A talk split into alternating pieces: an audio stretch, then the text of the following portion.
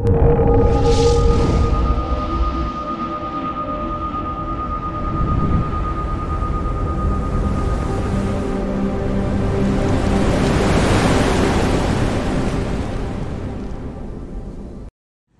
friends. Today we'll talk about richness. You see, in today's material world, everybody wants to become very rich. And uh, when I see people very closely, I find that there are so many people, they have lots of money, lots of wealth, lots of power, they have lots of fame. But then also, I find when I see their intrinsic reality, I find they appear to be very rich, but basically they are very poor from inside. That's why I ask this question to everybody Are you really rich in spite of your all wealth, power, fame, etc. So, we'll understand this thing properly that what exactly the real richness is. We can classify the richness into two categories. One is the extrinsic richness, second is the intrinsic richness. Extrinsic richness means when a person has got lots of money, lots of wealth, property, name, fame, power, everything. So society considers this kind of people as very rich people. So when richness is outside, it is the extrinsic richness. What makes a person extrinsically rich?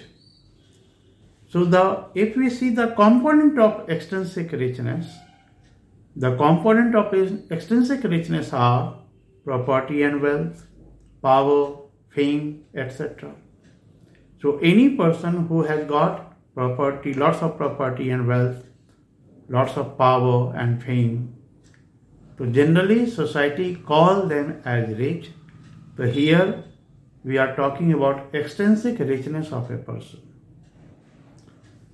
Extrinsic richness has some its own advantages, like of course this also brings joy in the life. It makes our life very comfortable. It provides a kind of economic as well as some social security also. It enhances our social reputation, prestige in the society. So, this way, extrinsic richness seems to be meaningful to some extent. But it has lots of disadvantages too. And if you closely see the disadvantages of extrinsic richness, you will find that okay, disadvantages are more than the advantages of the extrinsic richness.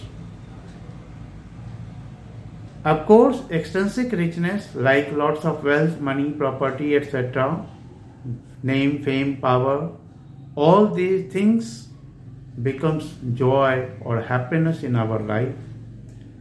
But if you closely analyze the quality of this joy, all these joys are basically hormonal. These joys are basically gross. And the most important thing, these joys are basically these kind of happiness is basically temporary for example supposingly if a person all of a sudden becomes very rich a billionaire so naturally he will be very happy initially for some days for some months or maybe some years also but after that, that okay it, beco- it will become a very usual reality of his life. And initially, when he became rich, whatever the joy and happiness he had, after a few days or after a few months or a few years, he'll not find the same intensity of happiness or joy. Though he is still having lots of money, lots of wealth, lots of property, lots of fame, power, etc. So, all this extrinsic richness, whatever happiness it brings, those happiness is basically a temporary happiness. And to achieve this kind of extrinsic richness, in fact, we have to put lots of efforts. If you want to become a Bill Gates, you will have to, in fact, work very hard for your whole life. And then also, it is not very sure whether you will be able to become a Bill Gates. So, for extrinsic richness, see the irony. You have to work for very long, maybe for your whole life, but the kind of happiness that you'll be realizing through this extrinsic richness, those happiness would be very temporary. And moreover, since this kind of happiness it brings, it comes or it originates from excitement. So, and it is very hormonal in nature. So, if you study the quality of this kind of happiness, it is a very gross happiness. It is not a very fine quality of happiness. Next uh, limitation or disadvantage of the extrinsic richness is when a person gets lots of wealth, power, fame, etc., it brings so many problems also along with it. It brings so many burdens, it creates so many engagements, it creates so many com- it brings so many complications in the life. If you have lots of money lots of wealth so you'll have to put lots of efforts and energy in order to protect your wealth in order to maintain your wealth so basically i have seen so many people they have not been using the wealth Rather, their wealth has been using those people as its own instrument. And intelligence level of those people are so low that they are not able to realize this fact. So I always suggest to everybody, though I'm not against extrinsic richness, but you have to be very much aware of the fact whether those extrinsic richness you have been using those power, those wealth, those property, or all these components of extrinsic richness have been using you as a tool. If you have been using all these components of extrinsic richness, then there is nothing wrong. But if these components have been using your whole physical instrumentality, your whole energy, your whole time, your whole attention, then you have become a slave of this extrinsic richness. And it is the most miserable aspect of life. That's why I call these people as poor rich people. Same way, this all these components of extrinsic richness, it basically curtails your freedom. Today, if you are not very rich, if you are just, if you belong to just a middle class, you can go anywhere without any fear, without any constraints. But if you become a celebrity, if you become very, very rich people like Ambani or Bill Gates, so you, you'll need a huge security. You cannot just go here and there wherever you feel like. So basically, you will become the prisoner of your own security system. So, this is the very serious disadvantage of extrinsic richness. Moreover, this extrinsic richness it creates hostility and animosity in the society.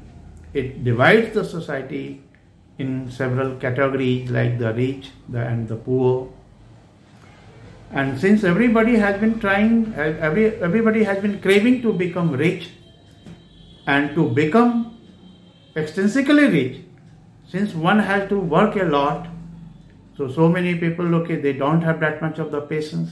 They want to become rich overnight. So they ultimately resort to the illegal means like robbery, snatching, killing. So basically, when this extrinsic richness is not balanced in the society, if it creates huge diversity in the society, that gives rise to the law and order problems in the society. So those extrinsic richness which was supposed to give you happiness, in fact it brings misery in life if a person becomes the victim of this crime, violence, etc., just because of his extrinsic richness. And the most important aspect of this extrinsic richness is that after the end of our this physical life, this extrinsic richness is not carried forward with us to the next life. So whatever the wealth, property, name, fame, power we have, we can enjoy all these things only till this physical life means only till we are alive. After we die, in our next birth, we cannot take all these things along with us. This is the most serious limitation of extrinsic richness. Now let us see what is the the another kind of richness is the intrinsic richness. So what is the meaning of intrinsic richness? When we are rich from inside, in, in, in extrinsic richness, you become rich from outside. Means your house may be rich, your bank balance may be, may be rich, but from inside the person may remain poor if he has not evolved to higher consciousness. So, if a person who is rich from inside, whose quality of life is very fine from inside. That is the intrinsic richness. So let us see what are the components of intrinsic richness that changes the whole quality of our life. So the first component of intrinsic richness is whatever the knowledge we have, our intelligence, this is a very important component of intrinsic richness. Our ability to understand and enjoy the subtle aesthetics like fine art, fine music, literature, poetry, philosophy, spirituality, etc. If we have this ability to enjoy all these aesthetics, it means we are intrinsically rich. This ability to enjoy the sublime state of mind, the ability to understand and enjoy the esoteric beauty of life, that makes us intrinsically rich. Next, most important component of intrinsic richness is the wisdom. We may have lots of knowledge, we may have lots of intelligence, we may have lots of skills, but we may be still far away from the wisdom. So, wisdom is more important component of intrinsic richness than merely knowledge and intelligence and all that. The more important component of components of intrinsic richness is our fine sublime consciousness like love, kindness, empathy, compassion, generosity. These are the final components of intrinsic richness. If a person is full with all this sublime consciousness like love, compassion, generosity, etc., then the quality of life that person lives from inside, it's very rich. It's very blissful. The most important component of intrinsic richness is self awareness, mindfulness. We may have all other components of intrinsic richness, but if we lack this quality of being self aware,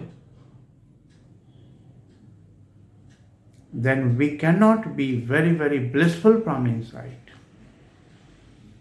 If we want to be at the peak of blissfulness, for this, the most important component which is required for intrinsic richness is the ability, the skill, the quality of being self aware. When we are intensely self aware,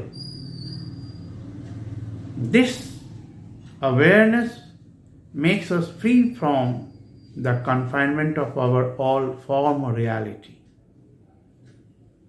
The moment we become intensely self aware, we become free from the limited reality of our physicality. We are free from the consciousness of our physical body and we feel like we exist or we pervade the entire existence or the whole existence is within us the we are infinite. We realize our eternal reality, which is inherent with ultimate bliss. This is the state of Buddhahood. This is the state of enlightenment. This is the ultimate of all intrinsic richness. So, we have so far seen two kinds of richness. One is the extrinsic richness and second is intrinsic richness. Extrinsic richness can be snatched.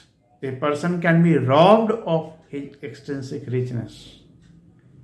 But if a person is intrinsically rich, that intrinsic richness can never be snatched. Extrinsic richness continues only till this physical life, but intrinsic richness remains with us forever, even in the next lives. Extrinsic richness also brings the joy or happiness, and intrinsic richness also brings the happiness. But the difference in the quality of both the happiness is that extrinsic richness is hormonal, it is very gross.